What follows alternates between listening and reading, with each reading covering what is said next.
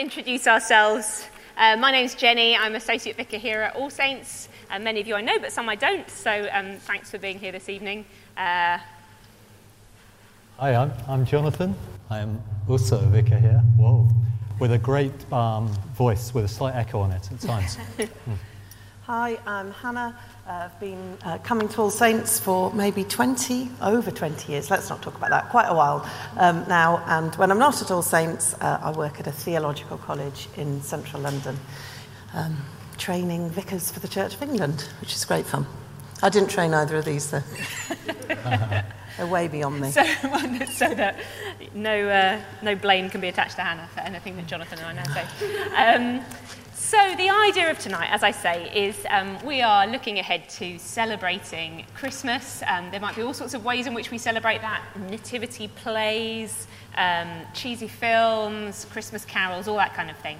Um, and the conviction that we share is that there is, there is a, a, core life transforming, world transforming truth at the heart of all this celebration, um, and that we want to, we want to be um, uh, kind of focused on that. And sometimes it can get a bit uh, lost, um, and sometimes we can kind of we can be a bit bamboozled by Christmas. But we want to be focusing on that as we look ahead, um, not only for ourselves, for us all to kind of enter this season to know confidence in what's what's to come, uh, but also so we can share with others. Um, we might have some questions about how we do that. We want to do this in a kind of a discussion way. We want to be open to your questions. We will try and make some space as we go along, and there might be some chance for you to talk to the people next to you. We'll see how we go. Um, but I thought we would start by just asking for uh, Jonathan and Hannah and myself, for you, what, what's, why do you celebrate Christmas? What for you is what makes this more than just um, some story that, that happens uh, in the winter, one sort of an excuse for a party. What for you is the heart of what makes you celebrate? Hannah, do you want to start with that? Okay, thank you, Jenny. Um, I think it's fair to say that Christmas, out of all of the festivals, is the one where you really have to intentionally focus on the Christian significance of it. Because, like, let's be honest, Pentecost, we're just left to our own. No one's luring us into some alternative celebration of Pentecost, and even Easter isn't uh, you know, that competitive, but there's lots of competing voices, I think, at Christmas time. And so you do really have to stop, and it's good to take that moment to think, what is it that as a Christian I believe so, is, is distinctive and important about Christmas? And I think for me, to use a, the, probably the one theological word I'm going to use of the night, is incarnation. That's what we celebrate at Christmas. And incarnation means infleshment, carne, carn, carnivorous. So it's, it's a very um, sort of human kind of concept, human word, the sort of infleshment of God, the idea that God takes on human flesh. Now, no other religion in the world has that idea. There are holy men, there are holy women, there are holy prophets, there is God, there are gods, but only the Christian faith has this, this idea that God takes on human flesh that he walks, um, you know, as a first uh, century Palestinian Jew- Jewish person, that he lived a historical figure um, in time, in, in real space and time, a person that people could reach out and touch and, and know. And I think for me, that's the heart of, of the Christian message that, that God came to earth, that he was present. Um, Emmanuel, meaning God with us, that that God actually walked on the earth. Um, you know, physical footprints. He left his mark. And I think for me, that's, that's, you know, I mean, there's so much more you can say about Christmas, but just the heart of, of the distinctiveness of the Christian message that, that God walks amongst us. And he continues to walk amongst us today uh, by his Spirit, but that we can look back to 2,000 years ago and say, that is where God, God walked. And, and and that's never happened before. Um, and that's a, a unique event um, in the history of the world. Yeah, so. great. Thank you. Jonathan, how about you? How would you answer that? Um, we were talking earlier on today, Jenny, how in this church uh, this last week we had a year one class, and one great question had uh, three words from a little girl over here Is Jesus real? Christmas reminds me of the answer. Jesus is real, as, as you said, Hannah incarnated in the flesh. And the word story can conjure up ideas of something made up once upon a time. The fact is, uh, Christmas reminds us that this once upon a time was a real time in history. Um, his story of Jesus coming into earth is, is a fact. I used to work in a newsroom. We were covering stories the whole time, not fictional stories, uh, real stories that made a difference. And we wanted to make a difference to those we are broadcasting these stories to. It's the same at Christmas. It's God um, actually narrowcasting, if you like, to one person at a time, that one called Emmanuel. That means God with us. Perhaps more importantly, means God with you, uh, singular, with me, singular. And the Christmas story and history is about God becoming real to individuals in the story. So real to Herod that he goes on a, a murderous spree, awful sides of real history mixed in with the beauty of um, God uh, made flesh. To get to the reality and the grit and the guts of our real life in 2021, soon to be 22, is what Christmas is all about God's, God coming, Emmanuel, God with us. Mm. I think you've both taken words that I, wanted to talk about as well, um, about this incarnation and Emmanuel being that, for me, is what is transformational. This is about God with us. Um, so uh, let me throw in another one, um, uh, which is about um, yeah, which is about how, um, how God is knowable, how this is a God who, who has. I've, so, I've sometimes heard this word before and I've been a bit like, what do I, what do I think about? God having a personality. Um, that this is a God who has made himself present, he's made himself known, he communicated about himself, he's revealed himself. He wants to be known, he wants to be known by us, and we see that um, in, in, in the vulnerability of him being born as a, as a baby who you know, uh, at that, I think at that stage when, when, when Jesus was born, I've heard something that, uh, you know, the uh, infant mortality rate was like 50%. You know, he was so vulnerable, um, literally physically vulnerable. Um, and uh, he, uh, I think at that, yeah, that, to, to grow to your 16th birthday again was, was, a, was a really, really risky thing in Palestine 2,000 years ago. God made himself knowable and made himself vulnerable to do that out of love. I think that, uh, that's the heart. Um, so a lot of similar things. So uh, let's move on to, um, to talking about our confidence in this, um, because we're basing this um, we're basing this on something, right? We're basing what we what we rejoice in about Christmas on on a confidence. Um, we we don't believe this is a made up story. We don't believe this is fictional. Again, same question to I guess all of us, and then we'll open up and see if there are any questions here. Can you give us a starter on why you have confidence in this? Why you have confidence in sharing why this is such good news? Either of you want to jump in on that? So, the, the Christmas story, um, the real uh, history of Christmas, does reflect so many things we see about God in the whole of Scripture and in the whole of my experience of uh, life. It gives me confidence that the, character of God reflected in everything we read about the Christmas story, in Matthew's account, in Luke's account, the uh, significance described by John, the gospel writer, reflects exactly, for example, the prophecies all about Jesus. One of the prophecies by a prophet called Micah.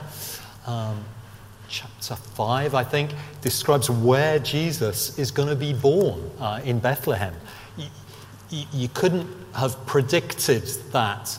And many prophecies in the Old Testament give us confidence the one who was foretold is the one who is in Jesus. And finally, the fact, well, not finally, but another thing, is that uh, given the fact we're in year 2021, the world acknowledges through its calendar that 2021 years ago, something significant happened, somebody important was born. Um, you don't have to be a Christian to let that um, yeah, be digested in your soul. Lots of things give me confidence. Yeah, great. How about you, Hannah? Um, I guess I, I might want to talk about the, the different accounts that we have um, in the Gospels um, of Jesus' birth. Um, and to me, they have, you know, you look for what's the sort of ring of truth in, in looking at a historical document. Now, there's different ways we can examine this, um, but just take, for example, we've got two accounts of Jesus' birth. We've got Matthew's Gospel, we've got Luke's Gospel. Now, those two accounts um, they are similar, they're saying the same thing, but actually they're different as well. And that's what you would expect, isn't it, in a court where people give their eyewitness account, that the stories line up as to exactly what happens, but people also perceive different details of the events that unfold. Um, and so I think comparing those two um, accounts is really, is really helpful because if this was just going to be a made up account, then you'd get your stories straight, wouldn't yeah, you? Yeah. Um, and I think another thing about looking at those um, early sort of accounts of, of the birth of Jesus um, is there's some elements in there that I think if we were going to make it up, we might leave out. Um, because there are some, some problematic bits. You know, this idea of a teenage girl, a virgin, becoming pregnant. Um, you know, there's some uncomfortable things about um, the Christmas story that we have to wrestle with. Um, people don't always believe, you know, Joseph, when he's told your wife is having, um, you know, bearing the Messiah, and he's like, no, I'm not going to believe, you know, I'm not going to believe that. Mm. Um, whereas often with mythical stories, they're, they're just sort of instantly believed and, and accepted. Whereas there's this kind of wrestle with the truth of the story actually in, in the text, which all points towards it being a reliable um, historical sort of account of, of the events that, that actually happened. And one of the things we need to look at is what actually did happen compared to the versions that we might celebrate in a nativity play or, or whatever. But maybe we'll come to that in, in yeah, a bit. Yeah, yeah. I'd love to, uh, you know, if there are any questions around some of that stuff about what the what the nativity accounts do do say, what they do convey, what, what can we hold on to? There, yeah, be great to get to that, get into that, as you say. Yeah, I equally I find the um, the uh, the more I kind of get into those accounts, particularly in Luke and Matthew, who are the main gospel writers who talk about the birth of Jesus, the more kind of layers there are which unpack a kind of a confidence and um, uh, Matthew writing from a Jewish perspective and kind of re- uh, bringing alongside, um, bringing these, these scripture, these prophecies in, as Jonathan said, from, from many, many years ago, from, from in some cases centuries before, and um, and showing how they were fulfilled in Jesus' birth. I did some studies around this um, a few years ago, and um, I, uh, one of the things I kind of was, was studying, and by people much cleverer, reading books by people much cleverer than me, um, and who've done much more analysis on this than me, that they, uh, people, people might say, oh, well, didn't he just like make the stories up to kind of fit in with the pattern? But that's actually not the way those gospels work. And actually, it wasn't the way that people were looking at those prophecies at the time when Jesus was born. It wasn't like there's this package of prophecies that people thought, okay, that will reveal, that will be the truth of the Messiah, and then we'll just plug in the details. Um, it was, it, I, love to imagine how Matthew and other uh, uh, early Jewish Christians were kind of reading these scriptures that they'd known all their lives and suddenly going, oh my goodness, you know, Nazareth, uh, Bethlehem, oh, you know, all this kind of thing. And they were kind of recognizing as they went through. It wasn't that, like, that Matthew was like plugging in the details. It was like um, he's he's, he's reading his own scriptures afresh and recognizing uh, that the God who's been at work for centuries and millennia before was suddenly at work in a new way at this time. Um, yeah, so uh, yeah, we might come back to those accounts. But I thought perhaps we can take a little bit of a, um, a, pause from any questions that I've got and see if there are any questions that anyone here has got or things that you think it would be interesting for us to talk about or things that you have got to, to, to tell us. I mean, you know, we don't have all the answers for sure. So maybe you've got some things to say. Um, does anyone want to... Uh, Ruby. I think what gives me confidence and what makes me believe is that nothing's changed. Mm. You know, like that story is not something distant. There's probably more refugees on the planet now than ever before. Mm-hmm. There's probably more children being born in barns or born on beaches in refugee camps than ever before. So for me, this is not about looking back. This is about looking into this present moment mm. and see how that incarnation and what Jesus is actually saying, that like I am with the most broken. Yeah. I am yeah. with the most rejected. Yeah. Yeah. I am here for you. I'm here for the people that no one else is here for. Yeah. Never been more relevant yeah. than in 2021. Yeah. You know what I mean? That's where my confidence comes from, is that I see that in these stories, in these stories, God is giving me a message for now yeah. as much as reflecting something of the past. Yeah, you know? that's so I good. think Yeah. I think it's um it's encouraging to think of it as something present rather than something Yeah, historical. that's so good, Ruby. Yeah, I totally agree. You know that, what I um, mean? Yeah, absolutely. And I think that's so distinctive as well, isn't it? That, that, that this was like a, a bit like Hannah was saying. That this is a God who makes himself present, not in a palace and not in a, you know, not in a, um, a, a tidied up place, but in a, in a broken world. And that is the world that we see. Like we read the accounts and we're like, yeah, that, that makes sense. And we, and we see that God is not absent from that, and doesn't absent himself, but kind of makes himself present right in the middle of it. It's, uh, I think the unsentimentality of, of you know, the true Christmas story is, uh, is uh, well, it's, yeah, it's ruthlessly unsentimental. It's about um, God, you know, Almighty God making himself present in the most broken circumstances. Thank you. That's so helpful. Brilliant, brilliant. Anyone else got something to, uh, Ruby set the bar high with her, uh, with her comment. Anyone got something, a question or an input or a comment? Madeline. Um, oh, here we go. Meg is going to be getting her steps in by uh, running around with her.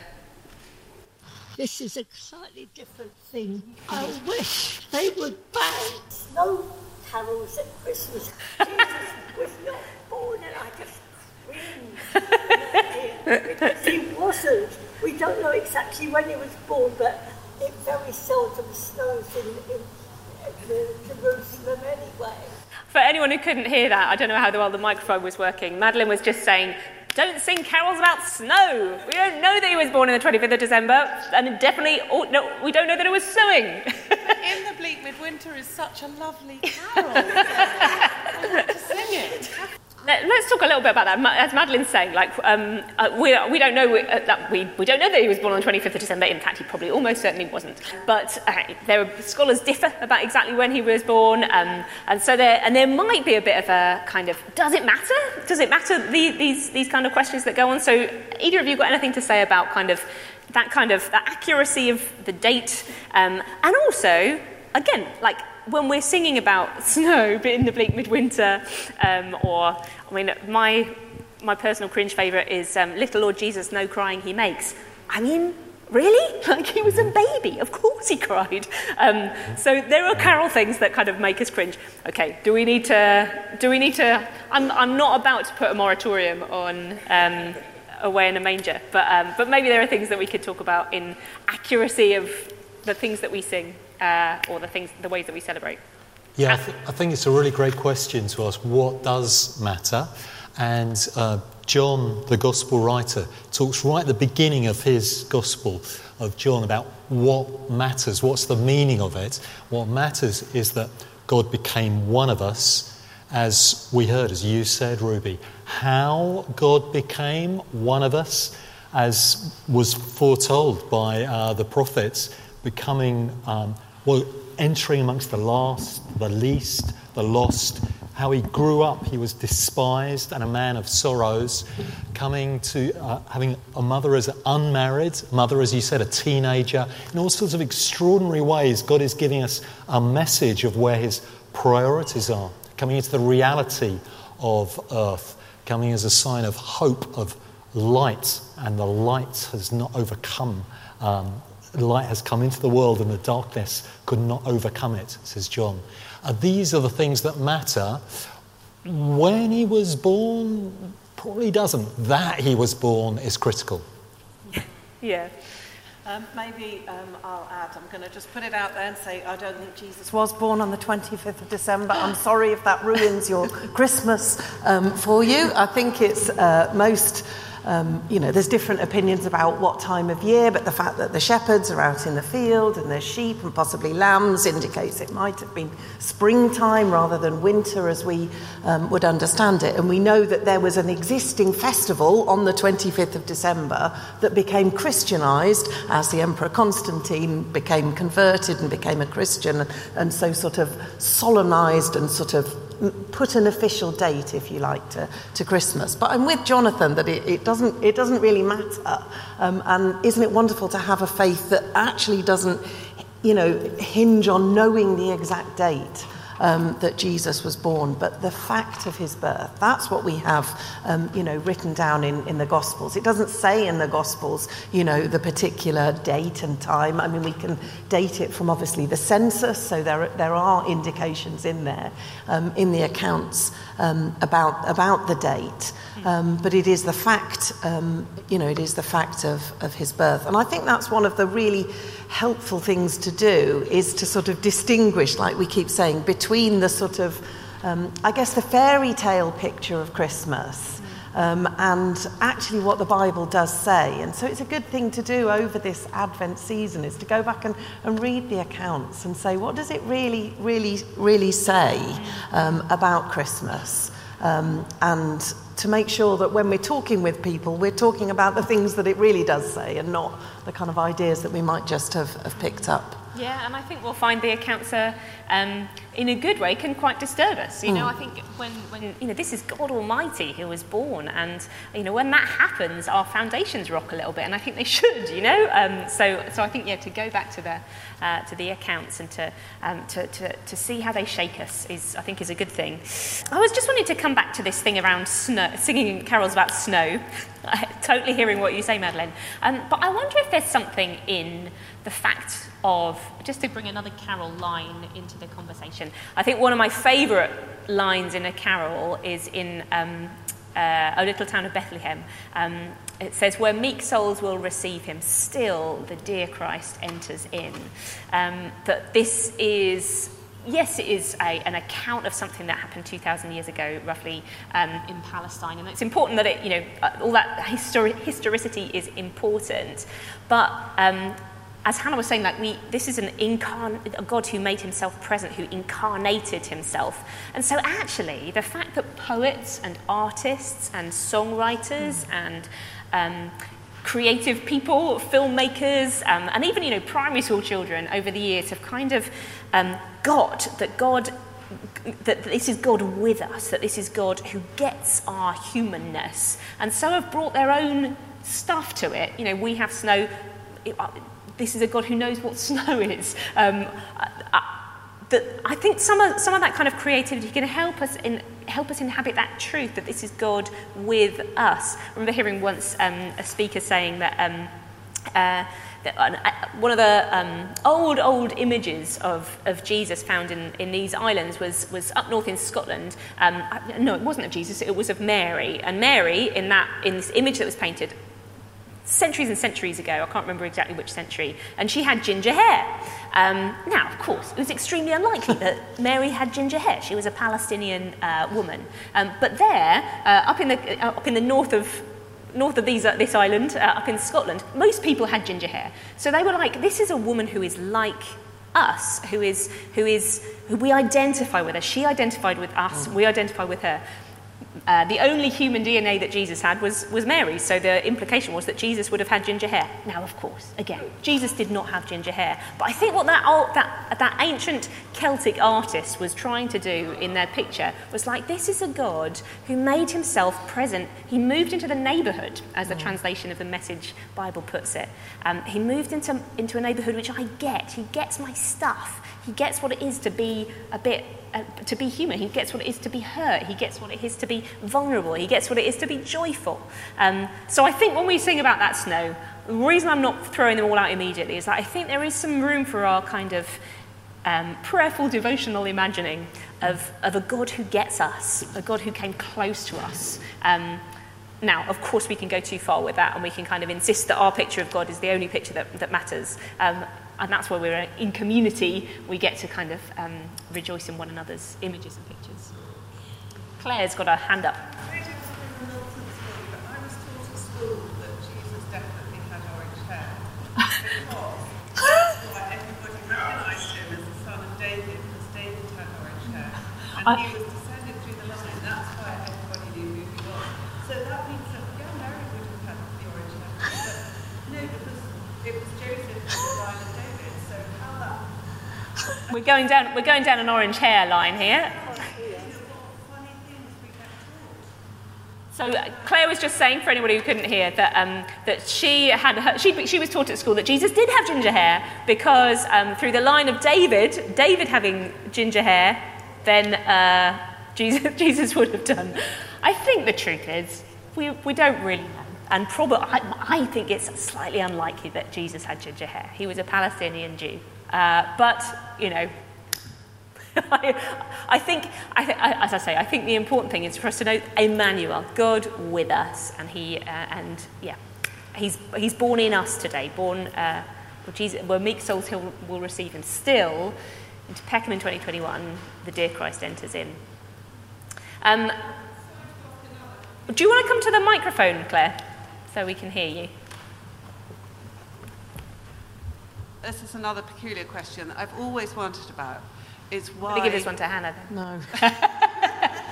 why and the Orthodox Church are more perhaps hot on this. Why Joseph is always painted as an old man and Mary a young girl.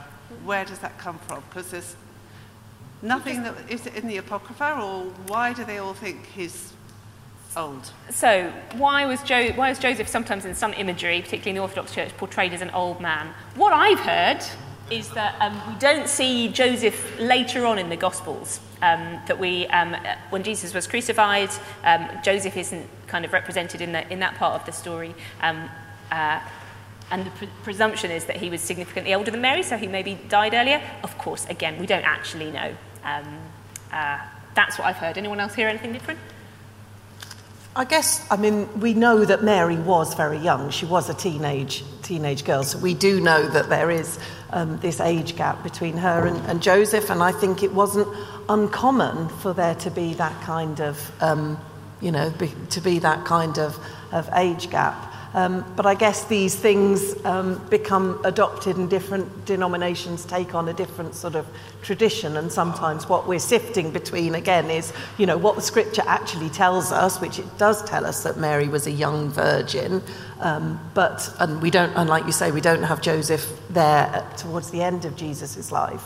Um, but some of that is just tradition as well, the idea of, um, you know, an old, older man, Joseph. It does, um, from Matthew's telling of how Joseph um, is involved in the Christmas story, he would appear, by my reading anyway, to be older than Mary. He's described as a, righteous man.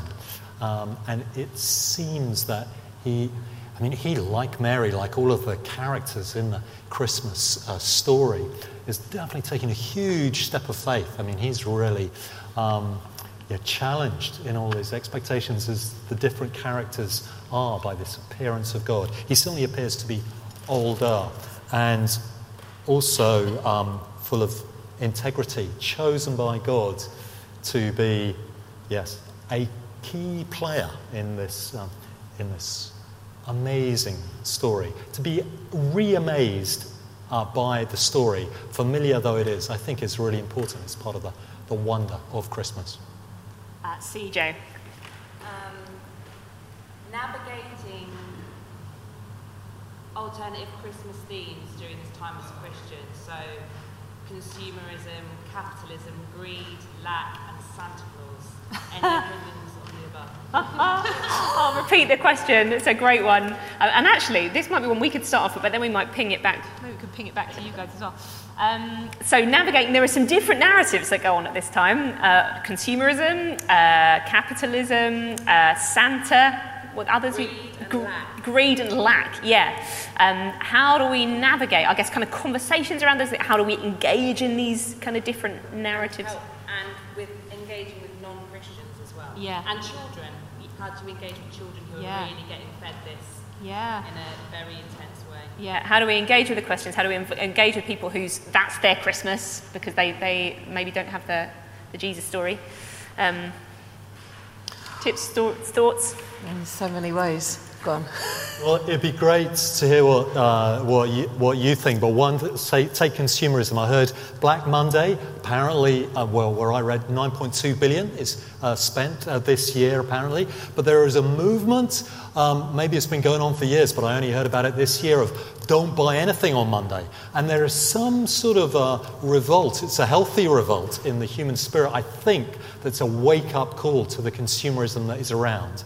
At the same time, not to make out that Jesus is a killjoy, um, because that could be the message. Oh, you're not allowed to buy anything for Christmas. Uh, consumerism is definitely awful. Jesus also is not a killjoy. And so um, Christmas is about giving, and, and it's, but it's not about giving stuff that wrecks your finances. Um, so to walk that, uh, that tightrope um, is, is really important. I'd want to say maybe two, two things. It's a great, it's a great question. Um, one is I think we absolutely have to speak into those themes because I think the beauty of the Christian gospel is that it speaks into any time, in any age. It's got something to say to consumerism, you know, that you are not, um, you know, worth your, your material wealth, that you are more than that. You're created and, and loved by God. And we can find these sort of themes in the, in the Christmas story. You know, there's greed in the Christmas Christmas story. Herod, hungry for power. Um, and where does that greed kind of ultimately lead him to, you know, want to commit genocide of these, um, you know, baby baby boys. So there's there are these themes in the story that we can kind of find, you know, pull out and, and relate to, to the sort of the contemporary situation. So I think we could do that with any of those um, things that you um, you know you mentioned. Um, and then maybe I'll speak as a parent about kind of, you know, I'm not going to go down the hole, should you tell your children about Santa Claus because I think I'm being recorded and I don't know who's watching at home. Um, but in our family, we have just always tried to make Jesus the real big deal of Christmas. Um, and so we do that with the traditions that we, you know, celebrate. I, I collect nativity sets um, and I hide the Jesuses away until Christmas Eve. Um, and then we find them in the house um, on Christmas Eve and put them back in, you know, each one in their little, um, little place. And that's just a little way um, of, of just making, I guess, the point um, that, that Christmas is ultimately about Jesus. Um, and your children see that sort of inequality um, amongst their friends in terms of, you know, who has loads for Christmas and, and who has um, not so much. And I think to talk about those things um, is really important. It's why, why, as a family, doing something like the CAP hamper is such a good thing to do. So you're building, you know, for those of you that have children, that awareness of, um, you know, maybe not everyone is as fortunate as, as you or whatever your family um, circumstance. So I think there's just ways you can, in your own family or in your own life, celebrate Christmas that um, puts the focus on Jesus um, and makes it not all about kind of presents and, and gifts. I love to tell my children the story of St. Nicholas.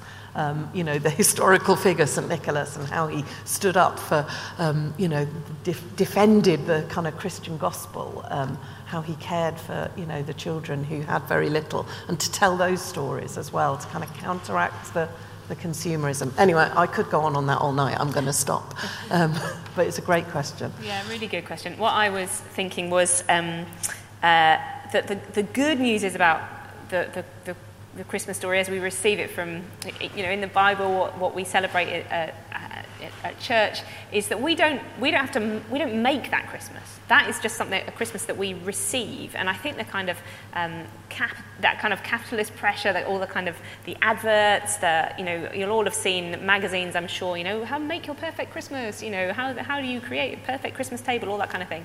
Um, and um, a lot of that message is about how we make it, how we make it happen. And, and that, even that can, that can translate as to like how we make, um, make, uh, make kindness happen. And we, that's a good, you know, making kindness happen is a good thing. But the thing is about um, the message about God, God coming down, love coming down, Emmanuel, God with us, is that we didn't make that happen by our goodness we, um, we needed it because, of, because we're, stu- we're, we're stuffed without him. We needed it because that kind of capitalist, you know, that greed, as Hannah said, um, put us as, a, as humanity in a, in a desperate plight, a desperate plight without God. Um, and it wasn't our goodness that, or our efficiency at creating the perfect Christmas table that, that made God come to us. It was our desperate need of him and out of his mercy and love, he came to us. What a great alternative it is that we, we, we, preach a, we preach a Christmas that we don't have to make, we just have to receive it.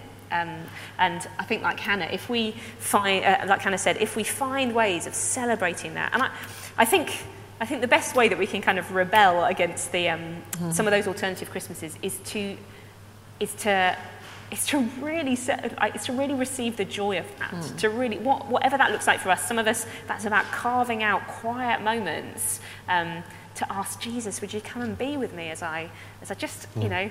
Uh, uh, leading up to you know midnight communion or, um, or is it like going for a walk with your with your children and and spotting spotting things and and you know receiving those as gifts, you know, rebelling against the Christmas uh, by, by really receiving God's love, um, really receiving the truth and the joy that he, that he has for us.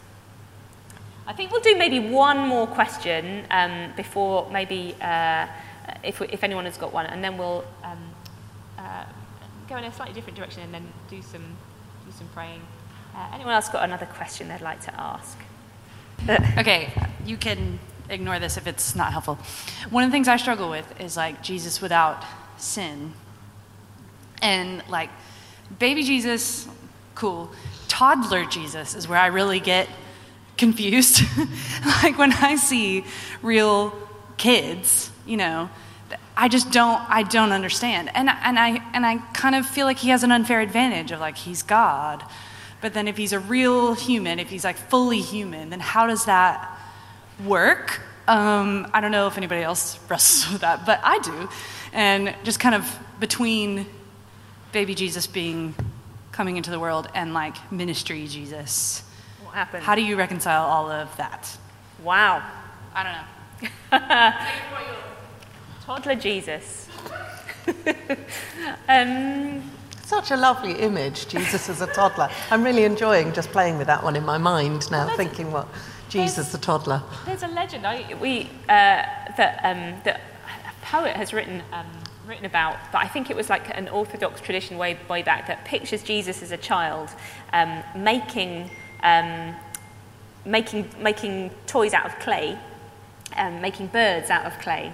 And the, the, the poet says, and, and, he blessed them until they flew away. Um, I, I, mean, that's beautiful. It's like it's legendary. That's not like it's not in the Bible. We don't have to kind of say yes, that's exactly what. That's definitely what happened. But isn't that? I love that image. Jesus, kind of as a child, just um, finding that when he blessed something, it came to life. I mean, um, yeah, Jesus is a sinless toddler. Uh, I'm going to talk to you guys because we're both parents. I'm not. So. Uh... oh, for a sinless toddler, that would have been nice. Um, I wonder whether, again, we need to just move away from the sentimentality of this idea of, of the Christmas story. Um, and to realize that when, by saying Jesus was a sinless human being does not mean that he was devoid of all the human emotions that are common to us. If you read the Gospels, you see Jesus gets cross with a fig tree. He curses it. What's going on there? He gets frustrated when the disciples are slow to understand. So I kind of think toddler Jesus probably had a few frustrated moments. I think he probably had the old kind of, you know, the odd tantrum, dare I say it, because he was a, a, a genuine, like fully human being who was coming to terms with having a physical body and its limitations. And so, you know, maybe there was that, you know, frustrated outcry. And, and that doesn't mean that he wasn't sinless. What does, you know, what is sinless? Um, what does sinlessness mean? You know, it means um, you know, to be righteous, to, to pursue God, to be a person of truth and justice and peace and love. And I, and I think that's what we see through um, the character of Jesus is his consistent love, um, his righteousness, his compassion, his, his justice, all of those things. And obviously they grew in, in him, uh, you know, as a, as a child and as a, as a teenager. You know, people didn't really know that Jesus was the Messiah until after his baptism and, you know, he starts proclaiming about the kingdom and, and doing miracles. I mean, the only story we have is Jesus as a 12 year old boy at the temple. And, you know, I guess Mary was thinking, okay, there's something about this, this child. He's, you know, choosing to not be out playing with his mates and he's sitting listening um, to, to hear the, the religious leaders um, talk about, about scripture. Um, so we don't have a lot of stories about Jesus in those um, in, intervening years, but I think he was fully human and experienced all the emotions um, that, that we do, but was without sin. And that's the marvel of the incarna- incarnation and the miracle of the Christmas story, too. Um, if th- this was a question at St. Mellitus College, I definitely wouldn't get a good mark in the essay because I don't know. But one reflection that I had is when uh, we have two daughters, and when they were growing up in the first three years of life, um, sometimes I would describe them according to my reaction. So uh, one of them, who will remain nameless, had um, re- slept really badly and the other one slept really well. Now, that's not because, I know this is obvious, but uh, it, that's not because one was sinful and the other one wasn't. They just had different sleeping patterns. But I got really annoyed at the one who wouldn't sleep well. Or another stupid example is one who would get ill quite a lot. It was very uncomfortable for me. It wrecked our timetable when one of them couldn't go to school. Again, not because they were sinful. And sometimes um, our perception maybe this is just me, of other people, when they are annoying or uncomfortable, it is quite easy to put that in the uh, sinful uh, box. Jesus, one thing we know, was not uh, sinful. He was definitely annoying because God was wanting to annoy people and upset people who needed to be upset and annoyed and frustrated. So, this is not a good answer to that question, but it's just a different perception of, well, what is sin? We know Jesus wasn't. But he definitely was one who challenged, upset, annoyed people. Finally, um, he probably annoyed his parents. The one occasion we do have in here, scripture, is when he went missing. He went missing. Why was that? Because he was doing what God wanted him to do, but his parents were pretty worried, upset, annoyed because they couldn't find him. He was in his father's house. Good to be challenged by Jesus as he did to many people, including his parents, um, his par- earthly parents, during his uh, earthly life, uh, never upset God his Father. Hmm.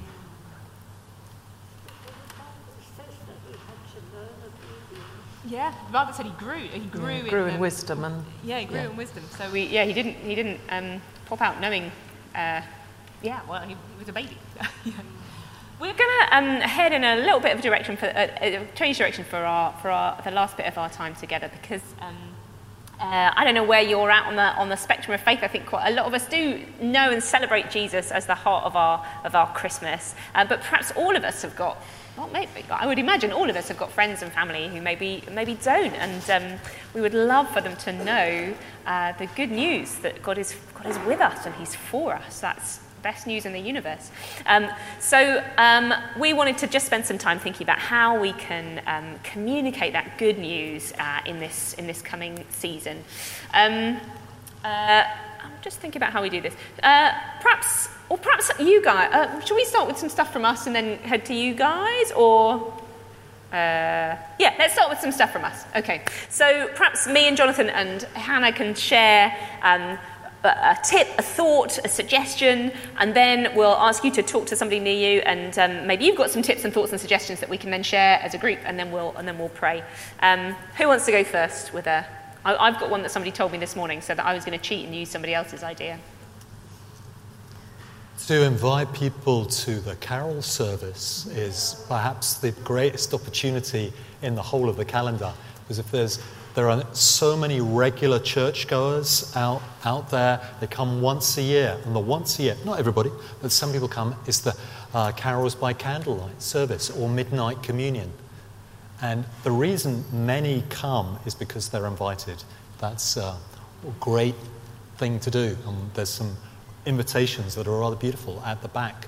To um, there's the flyer on the screen, uh, which you can just give uh, to people. Yeah, great. Um, and you can yeah, get on the social, old social media to, um, to share uh, things like this here happening at All Saints and, and other churches are also available, I understand. Um, uh, an idea that somebody shared with me this morning was that um, in her, in her, her neighbourhood, she, um, she's um, making, she's having a little craft afternoon and making wreaths, um, making Christmas wreaths, and she did some research and um, found out that there's some Christian um, uh, kind of symbolism involved in, in some kind of wreaths. The, um, the circle kind of symbolizes eternity, the eternal love of God, or can also symbolize um, the crown of thorns, um, and then using berries on it to symbolize uh, Jesus' blood, um, which, which, uh, which covers us and, and makes us whole. And so she thought like she can invite people and, and have these kind of uh, his, these Christian, ancient Christian symbols just to hand to, to chat as she's talking with her, her friends and neighbours about while they're making wreaths. Thought that was a lovely idea. Any thoughts? Yeah, I did come up with 10 top tips, but I'm not going to give you them all now. Um, so I'll give you a couple of um, things that I was thinking about, about um, how to make the most of, of this opportunity. Um, and I guess the first, first thing I'd want to say is just be intentional and just think, what am I going to do? Like Jonathan says, there's never an easier time to invite someone to, to church. Um, but it might not be that. You know, is there um, a video you could share on your social media page if you're into that kind of thing that might just provoke people or get people thinking? You know, what's the little sign off message you're going to write in your Christmas card if you send Christmas cards? Just be intentional um, about this season and think, you know, who, do I, who would I like to communicate something of the, the message of, of hope this Christmas to? And, and how might I do that to my neighbours, invite them in for mince pies or, or whatever it, it might be? Just be intentional and actually think about it. Um, and then my second tip would be to um, be provocative in conversations about Christmas. Um, so I was out for dinner on Friday night with some friends of mine, um, and they're both atheists. And then we were talking about what you're doing at, you know, this weekend. And I said, oh, well, on Sunday night, I'm going to be telling people that Jesus wasn't born in a stable. And they kind of went, what, what do you mean? And I said, well, actually, if you look at the gospel accounts, it doesn't even mention the stable. And we then got into a conversation about was Jesus really born in a, in a stable? What does the account actually say? So it just says a room. Um, and it's probably more likely it was in a household. Now the conversation didn't go, you know, as far as perhaps I would have liked it, but it, it was um, good to just get into a conversation about the meaning of Christmas. Just to, I guess, you know, show that we think about these things. It does matter. Um, we're talking about facts here and, and historical figures. Um, so just be provocative in sort of the way you talk about Christmas, or you know, ask your friends. What are some of the traditions that you have at Christmas that you really like and that are significant to you? And then hopefully they'll ask you what are the ones that are uh, significant to you, and then you can share something about how you celebrate Christ- Christmas um, as a Christian. So I think sometimes less is more um, in conversations, just saying one or two little things that just sound a bit different from what they might be expecting and might spark a conversation or might not, but you know, that's down to God, not, not us. Uh, that reminds me actually that um, something that I've found, I sing in a choir, as some of you will know, and um, one of the songs that we're practicing at Christmas is, um, uh, do you know Carol of the Bells? Do, do, do, do, do, do, do, do. It's the most stressful song. it's like, And it really sticks in your head, it so really thanks for that, sorry, Jenny, yeah. Because and it's just this kind of constant. Uh, I genuinely think it's like it's all the kind of pressure of Christmas without any of the. It doesn't mention Jesus at all. And it, when we practiced it at, um, at choir, we all came out going, "Oh my goodness!" Like I, I was, I was, I sort of said, you know, this is all the bad stuff about Christmas, and none of the, of the like the way that we do Christmas, and none of the good, none of the really good stuff about Jesus. Um, it kind of just gave a bit of an opportunity. I think that carol was like designed to bring on stressful whatever and that's not what that christmas is about uh, let's gather together any idea oh actually i'll keep this on and i'll run around with a microphone um, in case anyone's got any good ideas that they want to share uh, for how they might intentionally um, want to share the good news of jesus has anyone got something they'd like to share oh, was that on Hello. Yeah. Hi. Um, my one was um, triggering larger family Christmas meal tension meal. Standing behind everyone's chair before everyone enters the room and praying specifically with that, for that person, for Jesus to be with that person, not just at the meal, but throughout Christmas in the way that they need. So if it's someone suffering with addiction, we made a joke turning the wine into water, but I am actually going to pray that. Uh, I am actually, thanks for that, I'm going to pray that. Um, it's, it's a bar that Jesus, I think, will find funny. Um, and just like praying for like others to see each other compassionately through the eyes of Jesus, and literally really going hard on the prayer before that meal. Yeah. Then, as the awkward, like, are we going to say grace? Are we not going to say grace? Sort of moment appears, just jump in with like a lot of energy and be like, do you mind if I pray for you? Let's start. Father God, thank you so much. Do you know what I mean? And then send the prayer up. Pray, but obviously beforehand, but send the prayer up with a like whoop energy. So it's like a cheers moment, Nice. but actually you've um, you've jumped the cheers moment to not be about the alcohol, but just to be about the vibe. and that was my uh, that was my suggestion. I like that. I love that. I really like that, and I think that I love that kind of prayer emphasis. It makes me think like when we're pr- when we're writing cards for people, we might pray for words of knowledge for them, or pray, you know, what is there something specific that we think God has put on our heart for that person? Um, you know, it might take a while to get through all our cards, but what a great thing to do for a few people. Thanks, CJ. That's great. Any other thoughts to share? For me, be, I, th- I think it's going to be quite subtle because that's where my energy levels are at the moment. So I think generally at work, I kind of liked and was listening to the conversation about um, Jesus might have been born in, in spring. And um, I think that I'll just do that in, in the kitchen where we sort of banter and we knock, you know, a bit like ships that pass in the night. And to stimulate conversation just very subtly. Oh, do you know that? Do you know what, you know, and then just to somehow bring it more around to, to Jesus instead of what, what presents you're getting your children and stuff like that, to just bring that into um, subtle but fun and interesting nuances. Yeah. Um, Yeah. Yeah, very subtly that. in the kitchen with staff. Love that. Thank Yeah, you, Katie. thanks. Great. Thank you. Maybe we'll jump into some prayer as we wrap up. Uh, as CJ says, that's, um, that's where it all starts, right? Um, we uh, we want to pray that Jesus is at the centre of our Christmases um, and for our friends and family who don't know him. So we'll end our time together in, by coming to Jesus. So, Lord God, I thank you that you are Emmanuel, God with us. Thank you, Jesus, that by your Spirit you dwell in us. And I pray that as these weeks progress and we come towards Christmas, we will come to know you more, that we will, um, your life in us will, will, will um, be so real to us that we'll, we'll know you better with each passing day. And uh, we pray for um, these people that we've been bringing to you, that they might um, draw closer to you over these coming weeks. We pray for provocative and um, hope filled conversations. We pray for opportunities to even pray for our family and friends. Pray for words of knowledge that will help us speak into their lives. We pray for opportunities. And Lord, we, we commit you every service that will happen in this building and, and uh, surrounding this, this church, this group of people. We pray that by your Spirit you would be um, inhabiting them and drawing people to know you because of the, your, your gospel proclaimed here. And Lord, I ask your blessing on each one of us for the week ahead.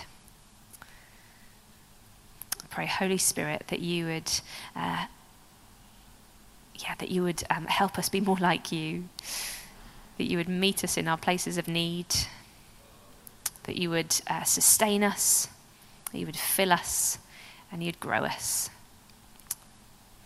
We thank you that this, we ask this prayer knowing that you are good and your love endures. And so may the blessing of God Almighty, the Father, the Son, and the Holy Spirit be with each one of us and those who we love tonight and always. Amen.